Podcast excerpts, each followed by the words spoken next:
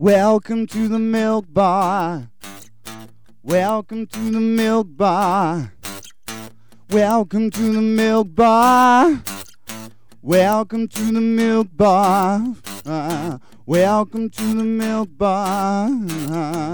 Welcome along to episode 504 of the Milk Bar. Jason Forrest here with you as ever. And coming up on the show, Dom Joly will be along to talk about the work of Save the Children and their efforts to make sure that kids aren't growing up in conflict zones. We'll be hearing from Gloria Hunniford all about the gas safe register. John Welsh of Pipeline Theatre let us know about Drip Drip Drip, which comes to the arena later this month. The band of the West Midlands Fire Service will be along too. They'll be letting us know about their gig in Wolverhampton in early March. And we'll have music from the Southern Companion, Darren from the band, joining us for a bit of a chat.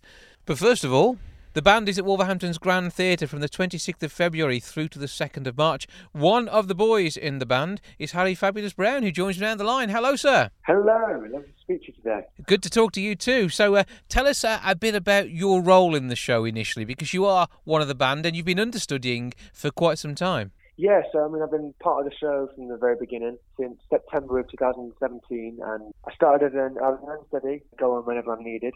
And recently, I've been needed a bit more. Um, there's one boy called Nick who's got a bit of an injury, so I'm currently filling in for him. So I've been doing every show. So I mean, it's it's a great experience. So, who are you in the band? We don't actually play certain members of Take That. but We are sort of our own our own member in like a our own sort of boy band. Yeah. Almost like I'm playing myself, which is quite nice, I guess. We are the boy band who are surrounding these girls who are fans of our, uh, the boy band, and we are surrounding their lives almost. Because this is set in 1993 for when the girls get together, but it's actually 25 years later that they get together for a reunion, and this is where these memories start to play out. Absolutely, yeah. So you see them, you see them at 16 years old, having the time of their lives. They go to see the boy band in concert. Then we skip 25 years later, as you say, where we catch up with their lives, see how, how they've been doing, and throughout the entire story, you've got the boy band weaving in and out of their lives, and you see how much of an impact they have, how significant they actually are on their lives. And it must be great for for a band. I mean, the likes of Take That, who's obviously their music is in this show. It is their show basically, but it, it must be great for them to to actually know they've touched so many lives, and for you guys to experience a bit of that through the show without having all the hassle of the ups and downs of being a rock and roll star or a pop star across the globe. yeah, no, it's, it's yeah, it's, it's, a, it's been a great experience. Um, but I mean, yeah, you hear all these crazy stories from the Take That Lad when they come in to because they've been in for rehearsals. They've come and uh, they've come and performed with us a few times. They've come and seen the show, and uh, yeah, they tell us all these great stories about you know um, when they've been gigging all these years. It's like it's crazy what they've been through, and to try and to try and emulate that on the stage is is, is interesting. Yeah. And for you as well, I mean, you're from what Evesham, you've lived around Stratford, you trained in Brum, so the Wolverhampton Grand gig, that's quite a nice little homecoming in some way, surely. Yeah, absolutely. I mean, I'm going to be living at home, um, so it'd be nice to have a bit of familiar surroundings because it's, it's difficult touring all the time. But coming back to the West Midlands will be great. Because yeah, I, I trained in, in Birmingham for four years, so, um, so I, I mean, I, I know it inside out really. And yeah, um, living in Stratford at the moment, so yeah. So with this and the music that you've got in there, before your time, unfortunately, all these songs were hits. So uh, you're making me feel old uh, in uh, in the in that knowledge. But you must be what early twenties now, Yeah, twenty. Yeah, coming up to twenty. Yeah. and so all this stuff was actually out when I was your age. And being a bloke, we saw the women reacting to this absolutely crazily. I think more so for Take That than one of the other bands, you know, so we'd seen since the seventies. To be fair, it was absolutely massive. So it's amazing. Yeah. The, fan base that they have is incredible. It's it's Yeah. it is it is truly amazing, and still producing hits now. But have you got a favourite, and from from both then and now in their careers? Yeah, I mean, well, I mean, they've, they've got so many great hits, haven't they? But I mean, Patience is one of my favourites, and that actually came out when I was growing up. So Mhm. their comeback era was was is brings back childhood memories for me, which is kind of weird now that I'm performing it on stage. I'm like getting childhood memories of, you know, long car journeys. We'd have we'd have Patience and Shine were definitely on the playlist, you know. but uh, yeah, the old anthems like Never Forget, it's always a great one. Um, and and it's great when when the crowd join in and stuff um, with all the, the moves and the and the and the singing. It's it's it's an amazing feeling um, to have the crowd being so involved with the show like that. And for the rest of the cast as well, obviously you're talking to the, the older members of the team, and are they genuinely reminiscing about some of their youth when the, the first of the hits came out? Yeah, I remember talking to one of the women in the show called she's called Alison, and, and I remember talking to her towards the start of the, the tour, and she was saying how she used to adore Take That when, when she was younger, and uh, and it and it must be incredible to, to to now be working with them and you know performing in front of them. It's it's it's amazing. It is amazing, yeah. With what you've done in your career so far, were you ever tempted to be in a boy band? Was that ever a thing you fancied doing, or have you always been much more interested in getting on stage? Yeah, absolutely. I mean, before we got this job, we were on the TV show called Let It Shine, and uh, I was part of a boy band on that called Iron Sun, and it was a it was a great experience. I mean, we all bonded really well, and um, you know, we it, it's a, it's a good feeling in a boy band because everyone's got your back, and it was it was great to be in a boy band, and uh, yeah, great fun and now you get to be in uh, uh, one every single night of the week, so that must be Absol- jolly good fun. Absolutely, yeah. It's great to great to it's so fun, and especially in the concert scenes, you get to just jam out with the audience and with, with all of our our castmates as well. It's it's just so fun to have as a job. You know what I mean? Just like performing, say that song within a concert vibe. It's so cool. And any bits of the show which have made you think, oh no, I've got to do that in front of so many people because it is telling a bit of the story. There is probably some embarrassing moments recreated on stage. Is there anything embarrassing for you when you have to do it? Um, I don't think so. No, um, it's just all just all a load of fun, really. I guess.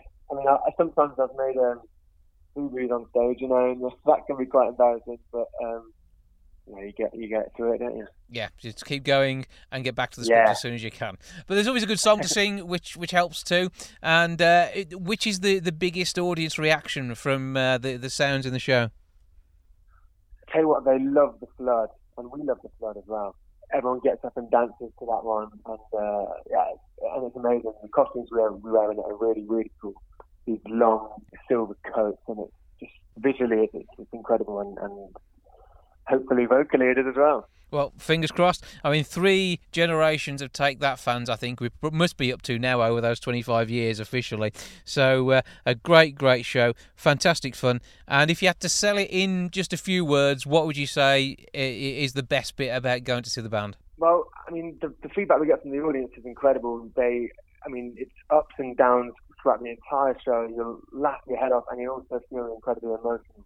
So it's got, it's got. I mean, that's got absolutely everything. It's a family show, but I mean, anyone will enjoy it. Um, it's brilliant, and you don't have to look at that, but if you do, it, it'll be absolutely perfect for you.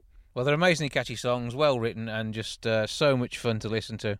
Exactly, and the writing, Tim Firth, the writer, and Gary Barlow worked together to produce a script to go well with the songs. It's, it's beautifully written and totally worth a watch. Well, get yourself along. The Grand Theatre from the 26th of February through to the 2nd of March. grandtheatre.co.uk is the website 01902 429212, the box office number. But for now, Harry Fabulous Brown, thank you for joining us. Thank you for having me. And you can go be a pop star again, okay? In a moment's time, we'll hear from Darren from The Southern Companion. But before we do, let's take a listen to one of the tracks. This is Songbird.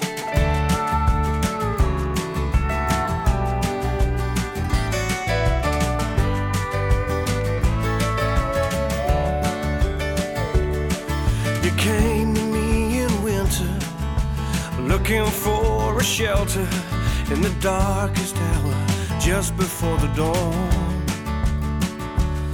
I was waiting on the sunrise as you fell out of that southern sky, wondering if the spring would ever come.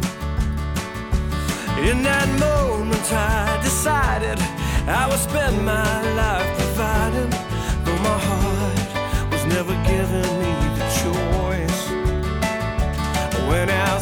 singing for our supper as the nights were getting longer. All the while you were finding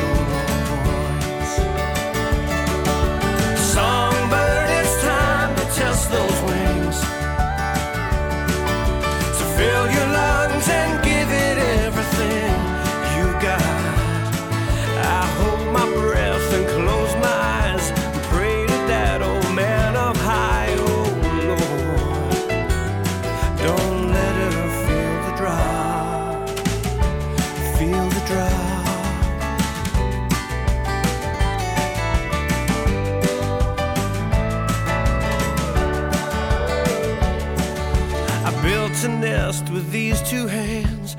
Made you somewhere soft to land with a canopy of leaves to keep you dry. I did my best to raise you right, prepare you for this maiden flight, send you off into a cloudless sky. And I taught you about the land and trees and how to count those seven seas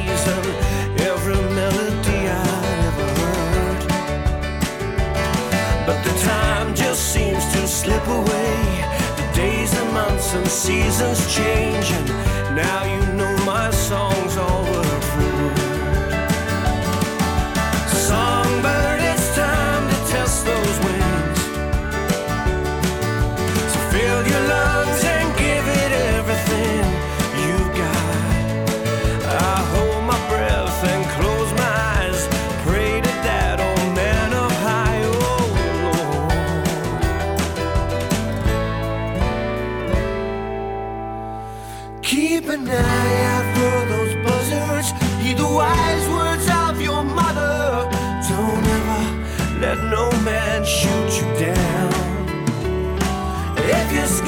get dark and heavy and your days are filled with rain, keep on pushing through the storm cloud.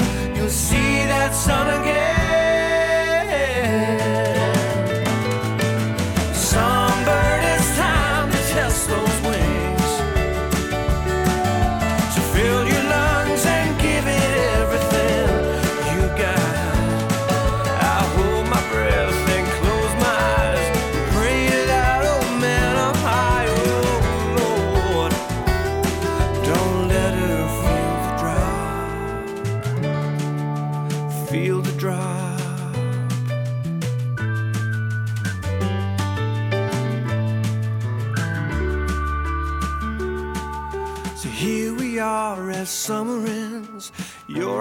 Making feathered friends, and I just seem to spend my days alone. Surrounded by all of your things, searching for new songs to sing till you come back and make this house. The Southern Companion are heading across the Midlands and beyond, performing to tell us more about what's going on in their world. I'm joined now by Darren Hodson. Hello, sir. Hello, mate. How's it going? All good with me, and uh, you're playing in Brum on the 3rd of March, but you've got plenty of gigs uh, not only across the Midlands, but up and down the country as well. Yes, yeah, yeah. We we kick off um, February the twentieth down here, and then we're basically going all the way up and all the way back down again. And uh, we hit Birmingham on March the third, I think it is, at the Kitchen Garden Cafe. And that sounds like it's going to be uh, a, a, a good gig and a great venue to play in. So, what size band are you bringing? Uh, we'll be uh, five piece in Birmingham because obviously it's quite an intimate little venue that one. So um, yeah, we'll be rolling with the full band for for the majority of the tour, and then doing um, as a six piece, and a few shows with the five piece, including the one in Birmingham. Um, and we've got uh, some fan, some some good friends of mine who are just amazing. as the support act, you've got Robbie Cavanagh and Demi Marriner as well. So it's uh, they're, they're doing the Birmingham show. Can't I can't wait to get up there. Well, I mean, as a Southern Companion, though, it's very much a collective of musicians, isn't it? It's more of a, def, a, a you know a, definite lineup these days. When we first started, um, was it 2011, 2012? It was kind of like a more of a, a solo project with whoever I could pull in, Hmm. uh, you know, to do each show. Whereas now there's a a band, there's a six of us. Um, obviously, there's times when one of the boys is not available, and so we have uh, lots of good friends and, and depth musicians that can come and cover. But it's uh, it's, it's a, a pretty solid lineup with the band now. Yeah. And you've got uh, a, a good following. You've got some great songs, and all of this, uh, particularly with something like uh, "Shine a Little Light," which was uh, out earlier this year, is, is building up a, a, good uh, momentum for you. Um, fingers crossed. It, it's it's kind of hard to know. You know, the sort of uh, park down here on the south coast, and there's not really a great deal of a scene in our where we are immediately to the point where we didn't really know there was even one in the rest of the UK to play into. So it's uh, we, we it's, it's nice every time we go somewhere new, and it turns out there's you know people who have heard of us, even if it's only a half a dozen people. But it's gradually getting there, and we know we've been really really thrilled with the response to the new record. It seems to have. Uh, and people seem to be getting to get it, you know, and that they understand where we're coming from, and then people reacting nicely to the songs. So it's the first time this tour coming. It's the first time I've been able to take the whole band out. Everything I've done touring wise, Southern Companion up until now, has, but it's been like just myself on my own, and we just the band have done the sort of one-off spot shows here and there. But uh, this is the first time we're going to be going out with the full lineup for for the whole run. So how did it? Was it Americana that you came to when it came to performing?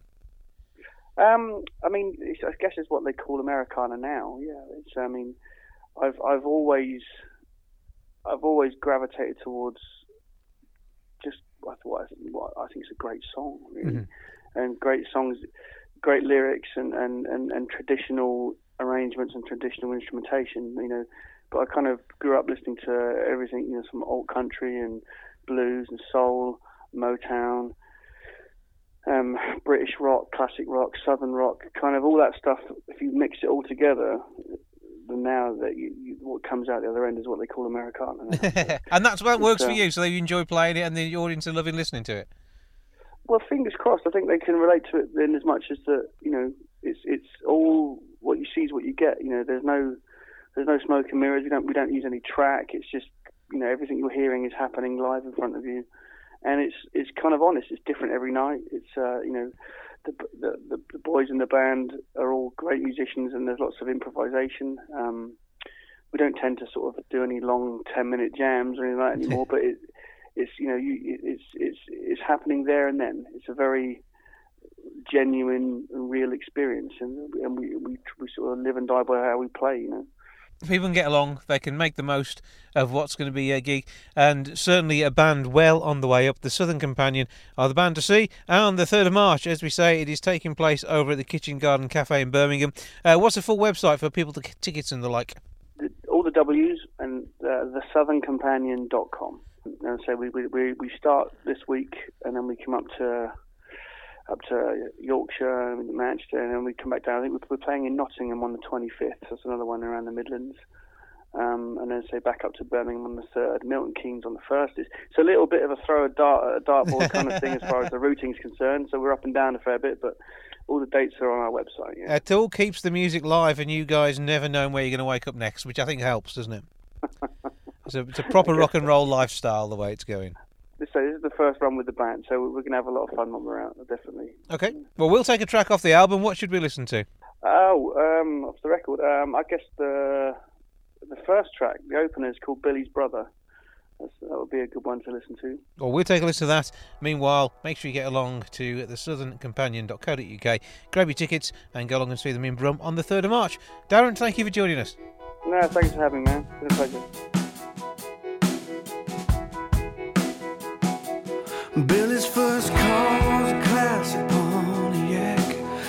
Pontiac, 77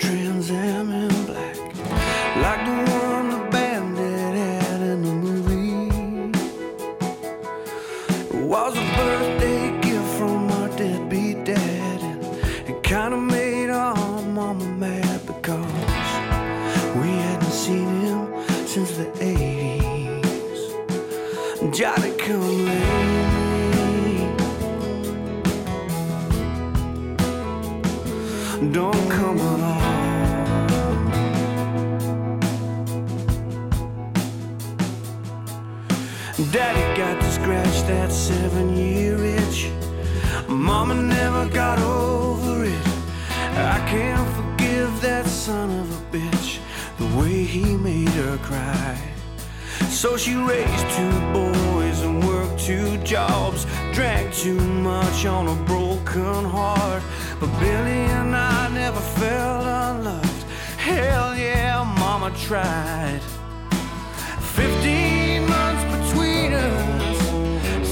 Thieves right from the start. We were both just dreamers, loving motorcycles and guitars, rock stars, and fast cars. He drove it everywhere, pedal to the floor, left hand surfing on the top of the door, tapping in time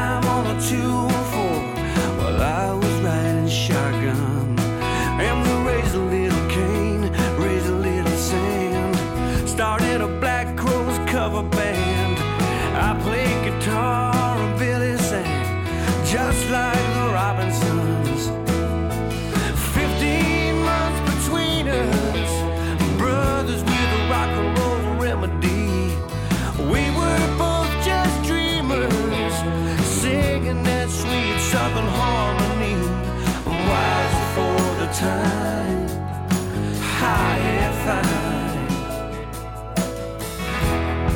Posters on our bedroom walls, we loved them most of all.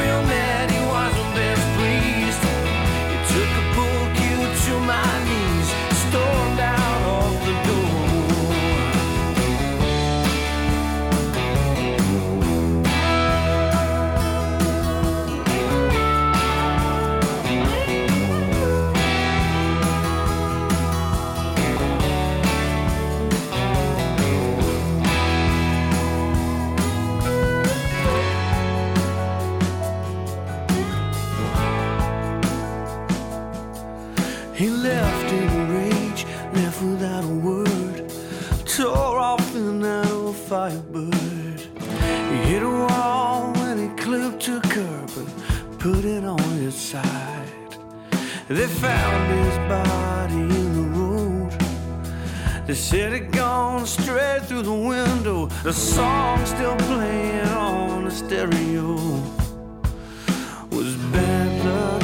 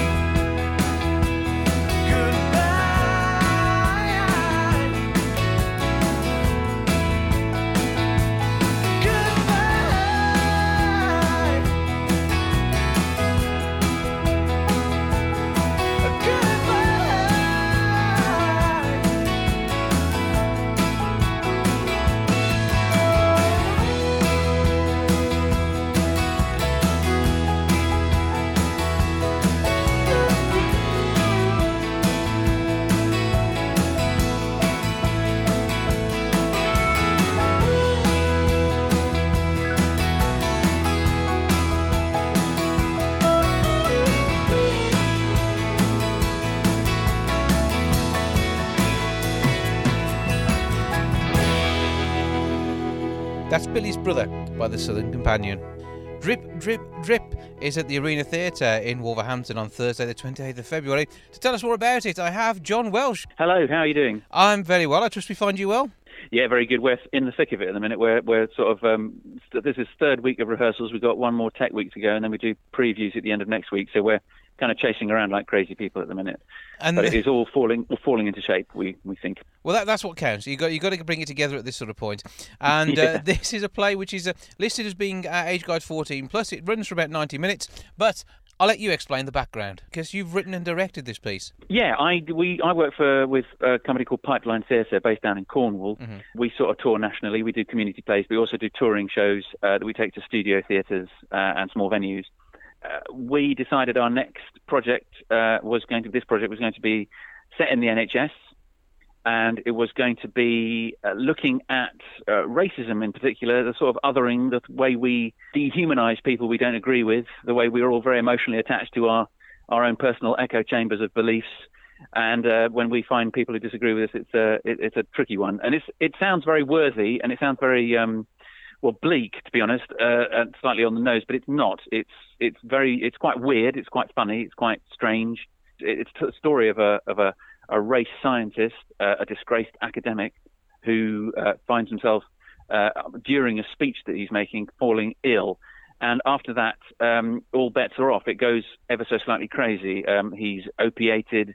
He sort of sees things that aren't really happening. He thinks he's still in a, a lecture hall giving a lecture, whereas in fact, people are doctors and nurses are desperately trying to treat him. Um, and uh, the subject of his speech turns up to sort of slightly freak him out. Uh, he sort of has various visions of stuff. He goes on a bit of a journey, but at the same time, within this uh, world, this NHS world that he is now inhabiting, he kind of sows discord amongst the practitioners who are trying to make him better. And there's a, a diverse cast of people that uh, allow him, in a way, to say the unsayable and, uh, and, and I suppose present all various forms of, of racially charged arguments and uh, moments to to the public as they watch this play. So it's a play within a play. It's competing realities.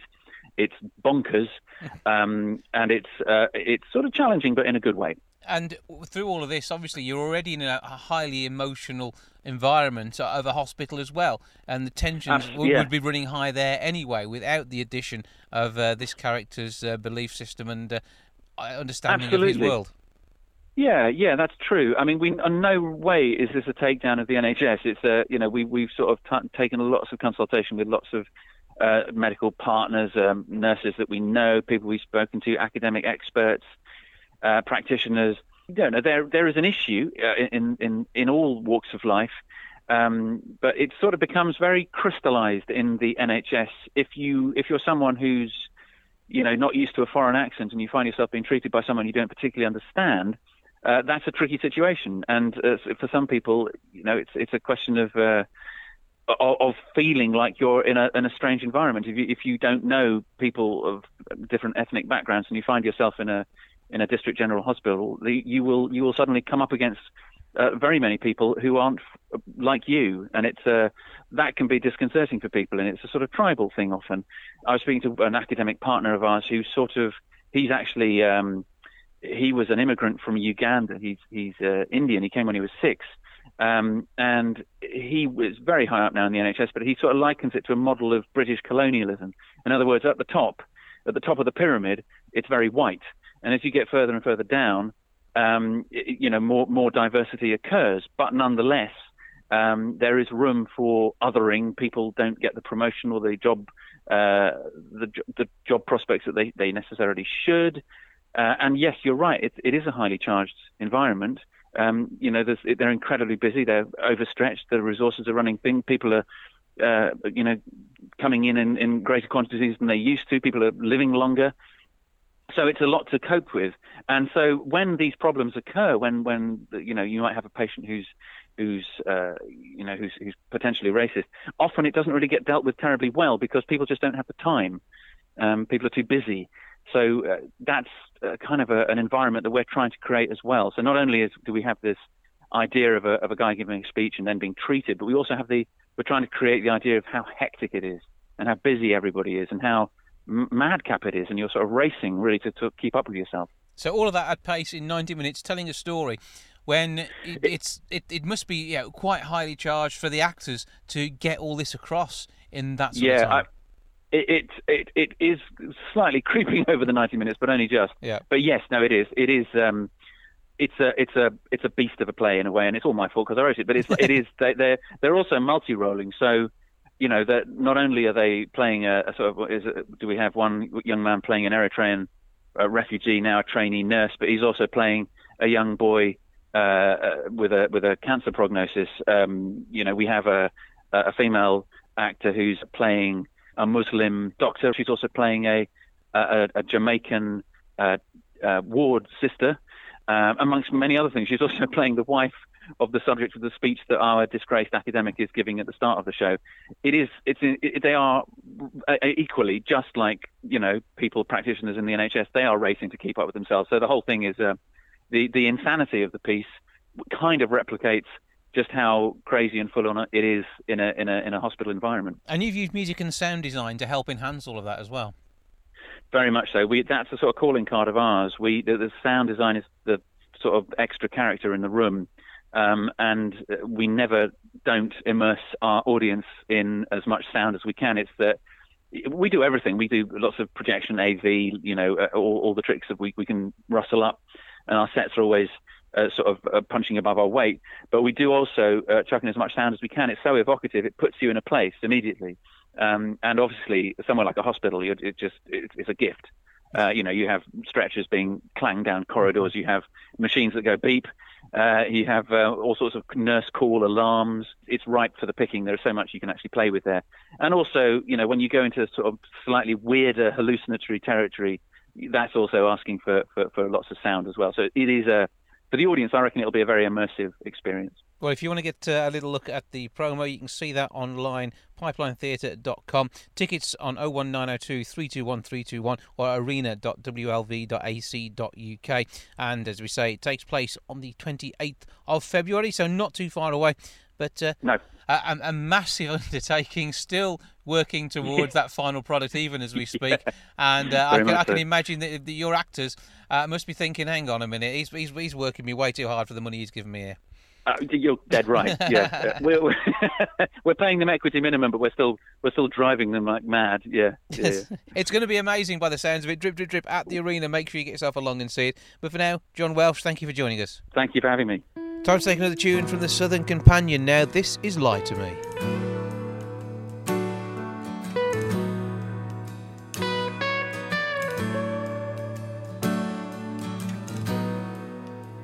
Wait a second, baby, before you take that swing. Let me catch my breath and get a second wind.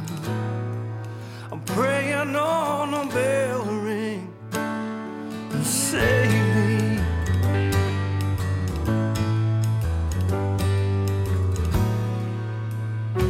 body is broken and my legs are gone. You got that knockout blow on the tip of your tongue. It's safe to say we're all but done. Have mercy.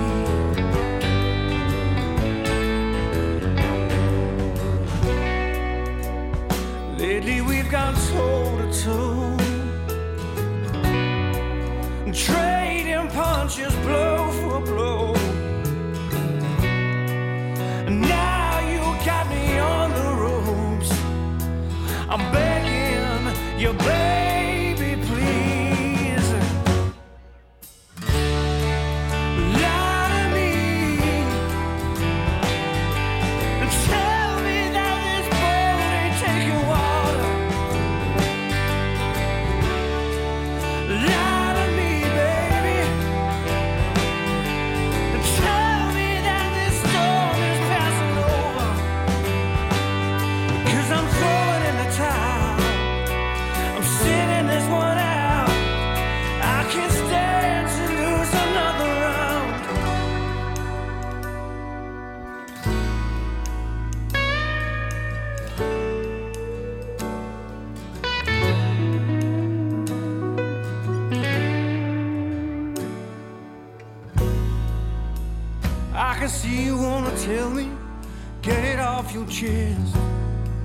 But you're looking so damn guilty, honey.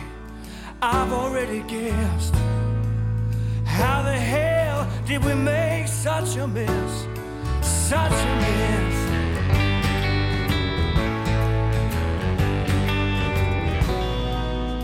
I ain't saying it's okay, ain't saying it's alright. We both know where you're gonna go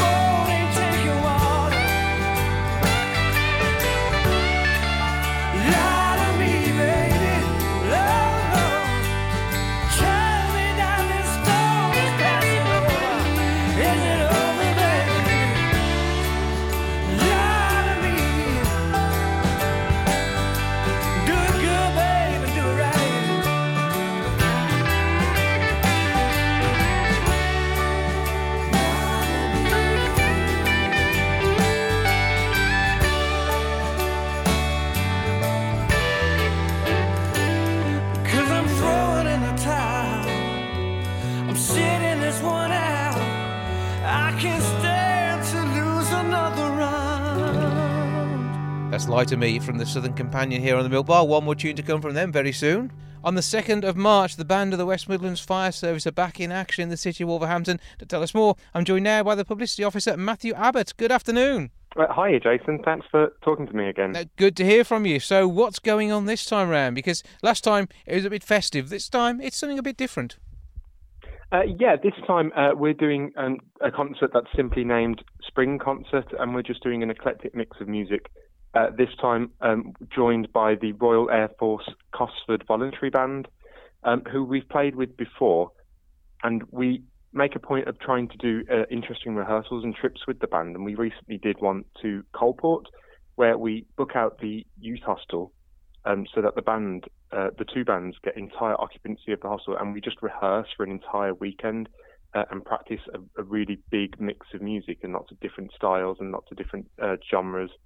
Um, and this year, we really wanted to try and audition that, so we're having this concert to try and uh, showcase some of those tunes. So St John's in the Square is going to be the venue, and this time you have got neighbours. So whereas when you're rehearsing you haven't, but uh, it brings all of that music together in one place and a great show for your audience. Yeah, definitely, and it's just a, it's a, it's a really nice mix as well. So there's some. Uh, stuff uh, that sounds like big band music or is band music, like um, Jitterbug and uh, one called Dixieland Jams, uh, which has got some kind of like uh, bluesy kind of influences, and then there's more um, classical stuff as well, uh, like Ralph Vaughan Williams, where we're doing the English folk song suite, which is really nice. And there's there's lots of challenging stuff as well. Um, there's a couple of solos going on. We've got a, a piece for trumpet solo and a piece for um, that really showcases the clarinet playing as well, which is insanely fast um, and I think really challenging for them. But it, it's just been great playing all this different music, and uh, I'm looking forward to, to showing it off again. And this is this is what it's all about really it's about sharing that music and that's the reason everybody plays in the band. They've got a passion for playing haven't they? Yeah definitely and it's uh, i mean we, we try and play um, as much music as we can and uh, to as many audiences as we can. We, we do marching gigs we do sit down concerts we do things outside. Um, we've been traveling around the world we recently went to um, Ypres uh, and played at the Menin Gate for Remembrance Day last year, which was really humbling and a, a really good experience. So we're always out and about trying to showcase this music, and I think it's um, good for people to come and see local live music. I don't think it happens very often. So um, when you can go to a venue as nice as St John's in the Square, that's just kind of round the corner, rather than like a big arena. I think it's a, a nice change. So you've got uh, the, the the band, you've got the music. We need to get the audience down there now. So how can they get hold of tickets? Uh, yeah, definitely. Uh, at the minute, we've got uh, a few ways of getting tickets. We've got um, the website uh, where you can go to ticketsource.co.uk forward slash BWMFS and buy tickets, uh, which are £10 for adults and they're uh, £5 for children and students. we've got a phone line, which is 07591 089 104. And you can email at tickets at bwmfs.org. Um, and if you if you'd like to, you can still get them on the door as well on, on the day of the concert. So it's a Saturday, uh, the second of March at seven pm. So you want to get yourself in nice and early. Make sure you're there by half six at the latest, particularly if you're getting tickets on the night, and have a brilliant music-filled evening. It sounds like it's going to be an absolute treat. Jason, before we go, um, I'd just like to give a shout out because we really need to try and get some new members along, get some new blood into the band, especially uh, brass and percussion. So if anybody's interested in playing with uh, a band like this. We're an over 18s uh, symphonic wind band, but we do kind of bluesy music, jazzy music, big bands, marches, and things like that. Um, and we're really interested in getting some um, recruitment, getting get, getting some new members down. Um, so if you can get in touch on our social networking pages, we've got facebook.com forward slash WMFS band uh, or on 0781 468 2724. That'd be really handy. We really, really want some new players. Um, and if you're just interested in playing, we rehearse every Wednesday night uh, from half seven till ten at um, Safeside Community Fire Station in Birmingham. So um, get in touch, get involved. Fun. We won't force you into this concert. You'll get time to rehearse before you actually go out on stage with the yeah, band. Yeah, of course. But, yeah, sorry. Uh, yeah, it'll be uh, very, very rewarding as well. Definitely, it really is good fun. To put us all in the mood, though, you have got a track for us to listen to. This is a recording for one of the rehearsals. What are we going to hear now? Uh, yeah, we've got a, a track um, called uh, Jitterbug, which has got some of the more uh, bluesy influences that we've been playing this time. Well, we're going to enjoy this. It's going to say set the scene for everything you hear on the 2nd of March at 7 o'clock at St John's in the Square. And make sure you get your tickets. Just before we go, give us all those details on ticket purchases again, please. That's great. Thanks, Jason. Uh, so we've got ticketsource.co.uk forward slash BWMFS. You can tell uh, on 07591 089 104. It's tickets at bwmfs.org. Uh, or you can get tickets on the door at St John's in the Square on the 2nd of March at 7 pm. And the tickets are £10 for adults uh, and £5 for children and students. Well, Matthew Abbott from the Band of the West Midlands Fire Service, thank you for joining us. Thanks a lot, Jason. Thanks.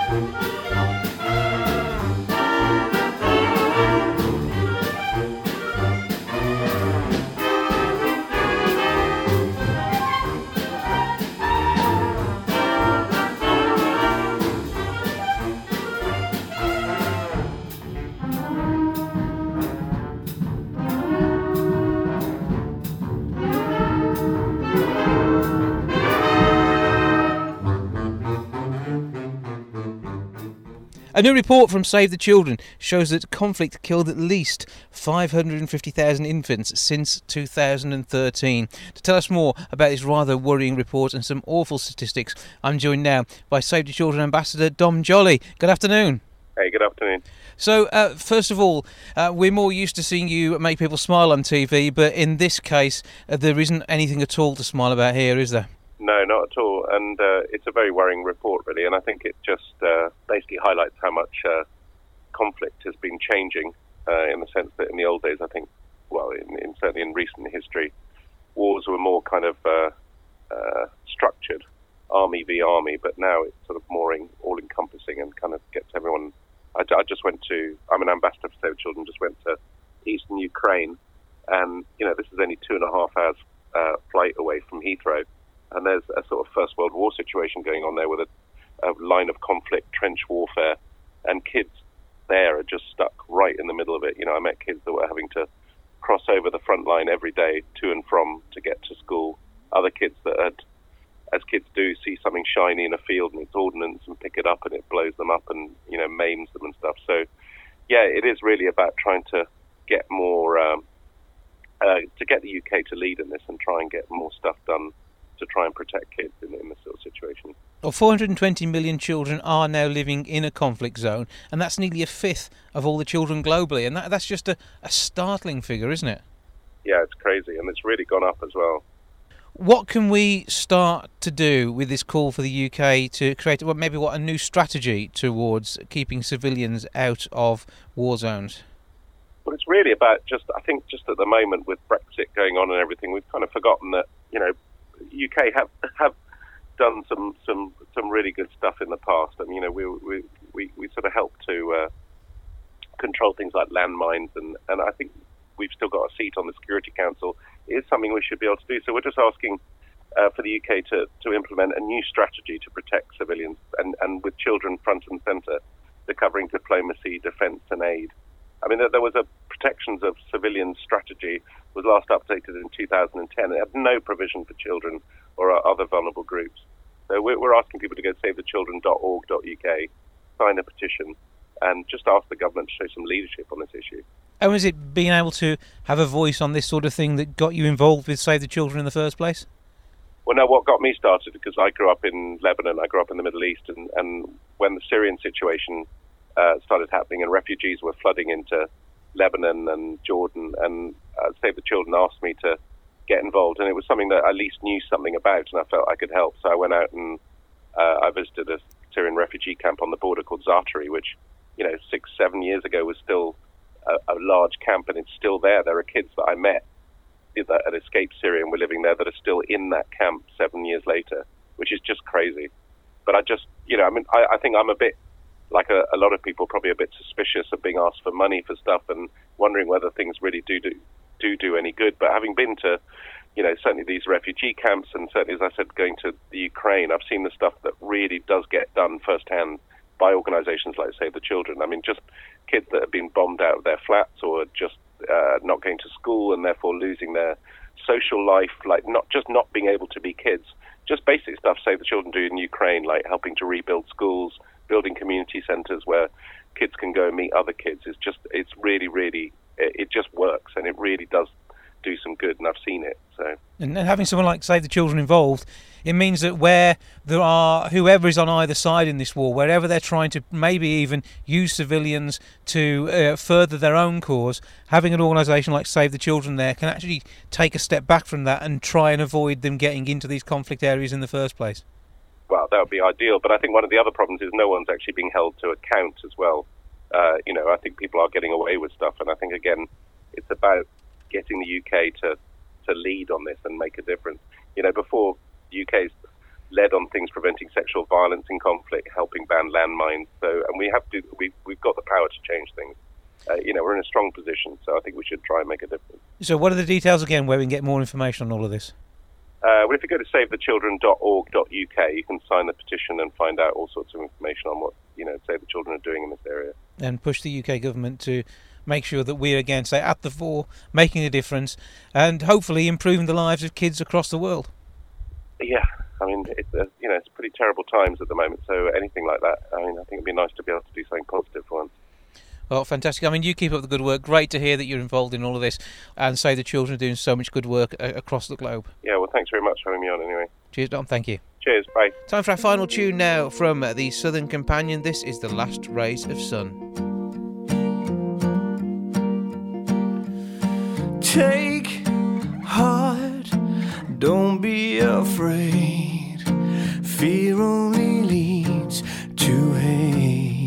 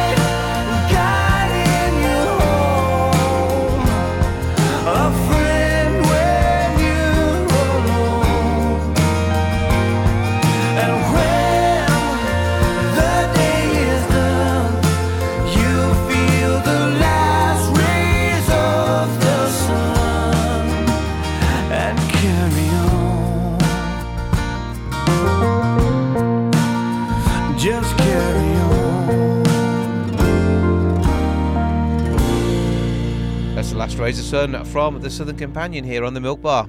Now, I think hopefully we're all starting to become aware of the importance of the gas safe register and making sure that we don't cut corners when it comes to looking after the gas supply and appliances in our home.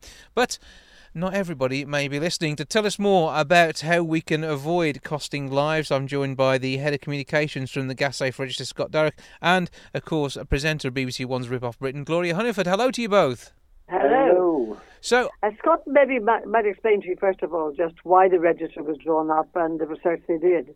So, so that's exactly it. The Gas Safe Register is, um, is the official body that, that registers all gas engineers in the UK. So if you have anyone doing gas work in your home, they need to be gas safe registered. The other part of what we do is we conduct consumer awareness stuff. So we we've gone out to ask people, you know, what they think about about safety, what they think about cutting corners in their lives more generally, and, and what that means in terms of gas safety. So it's been really interesting to find the the, the fairly benign examples that lots of people have, and we all cut corners in a busy life. You know, you you have a, a ready meal during the week rather than making things from scratch. You maybe have an extra 10 minutes in bed rather than getting up and having a shower before going to work. And those things are all absolutely fine. But some of the research has indicated things that worry us a little bit more at the register, where we see 5% of people would try to service their, their gas boiler themselves rather than using a gas safe registered engineer, and 25% of people don't have a working carbon monoxide alarm in their house. Which is a really important point, actually. Mm-hmm. And I think a lot of people imagine that they're quite expensive, but they're not. They're sort of between 25, 30 pounds, something like that, and yet they are lifesavers to have them near your boiler. Do you have one at home, actually, Jason? I actually, I have. Uh, I have three of the things because uh, I've got some gear. Where do you put them? Where do you place them? Well, I've got one right next to the boiler. I've got one in the uh, the kitchen, which is a carbon monoxide and a smoke detector as well as as all of them are. And then upstairs, it also looks for the same thing. So everywhere I've, you know, I can have this sort of thing. It is, and it texts me as well if something goes wrong. So you know, I, am fully linked up. So, but they do oh, start from about a tenner. Smart ones. Oh, great. I've got I've gone smart. Yeah, go so I can I can check what's happening. But I think I think that can make it a bit more interesting as well. And for the tech savvy, it's a bit of fun to have uh, some some tech which is going to look after you in your home, uh, as well as uh, you know, being uh, of interest to play with, and obviously a talking point at dinner parties, which is probably why I don't get invited to any dinner parties. You're really switched on there, Jason, aren't you? It's marvellous. No, I'm afraid I'm not as good as you, but it's just so refreshing to hear some. How old are you, by the way? Oh, I'm 47. Oh, you sound much younger. You sound like in your 20s or 30s.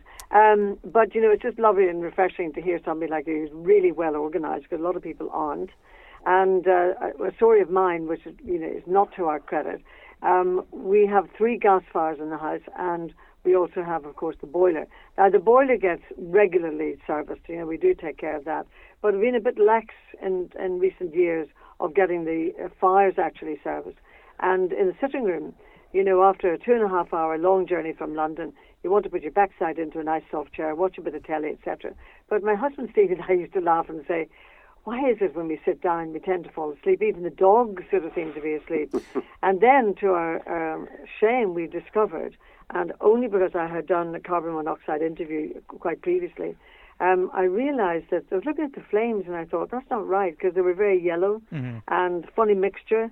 And um, so we switched it all off and when we called in all the experts, it ended up, of course, with the chimney sweep, and it ended up that the birds had dropped twigs down the entire flue because there wasn't a top on the chimney. Uh-huh. And uh, the, the chimney sweep said that, honestly, he said, if you hadn't dealt with that, in other words, had we cut corners and not dealt with it for another six months or something, he said, you could have died in that room. And it is looking at it and seeing the signs yourself and that, that drowsiness, the flu like symptoms which come on when you put the fire on. That's the sort of thing to be looking out for. But let's try and avoid getting it to that position. We're glad that you you know were able to, to get that in time because it could have been tragic, couldn't it? Tragic. But it was a, it was a real awakener for us. And so we tried to be very diligent since then. Uh, and you're absolutely right, Jason. It's much better to to manage the situation away rather than deal with the problem when you have it. And, and for us, for the register, the really important thing that we always say is uh, no matter how fancy your carbon monoxide alarm, no matter how well it talks to your network and texts you and all these great things, that will tell you when you already have a problem.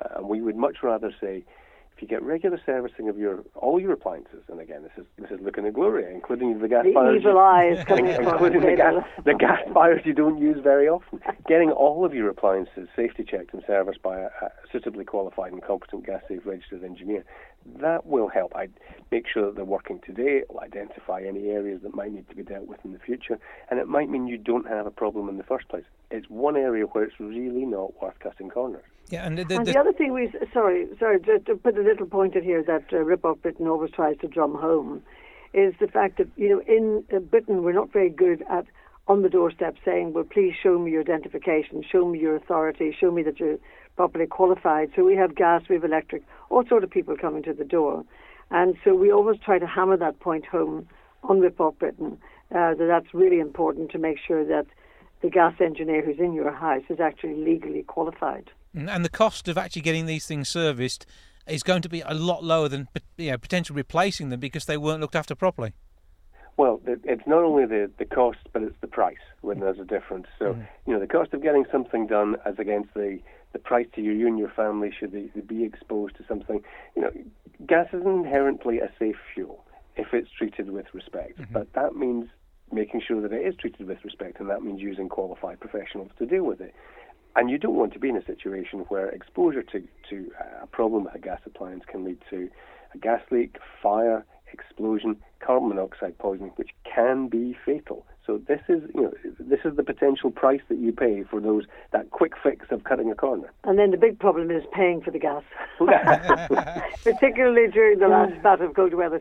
I'll have to take out a mortgage because I do like a warm house. well, I think the worrying part is if you were to have a gas explosion or a gas leak, you're still going to get charged for that gas. So don't pay for that as well. But uh, let's hope we don't get that far. Fingers but crossed. I'm really impressed.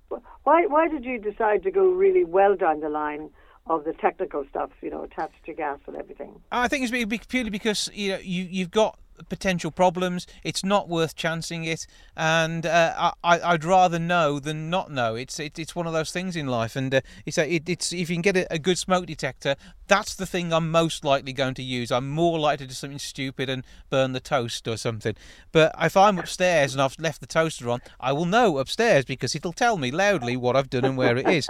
so it, it it's that sort of thing. I, I think that helps. And I, you know, it, although I'm I'm not uh, of, of two senior years at the moment, if somebody's in their 80s or 90s, it could be actually having a, something that speaks to them is going to be a better way of doing it anyway. So it's one for the families to look at to try and get set up in the homes of, of say, particularly elderly relatives.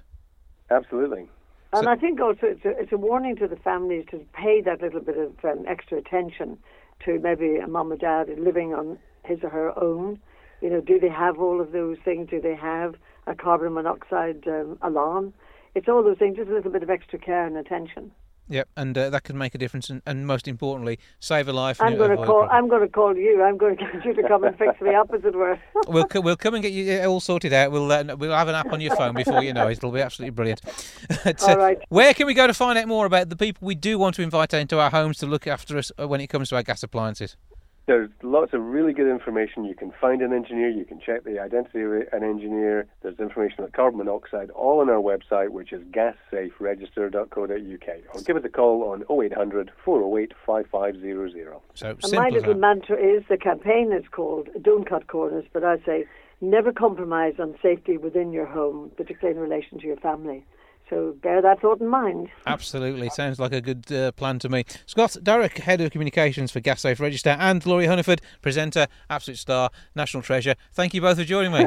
Thank you, Jason. We love Thank you. you Jason. Bye-bye. Bye. That's it all for this week. Thank you so much for joining us back with episode 505 next week. I'll see you then. Ta for now. Goodbye from the milk bar. Goodbye from the milk bar.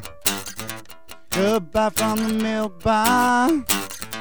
Goodbye from the milk bar, yeah. Goodbye from the milk bar, yeah.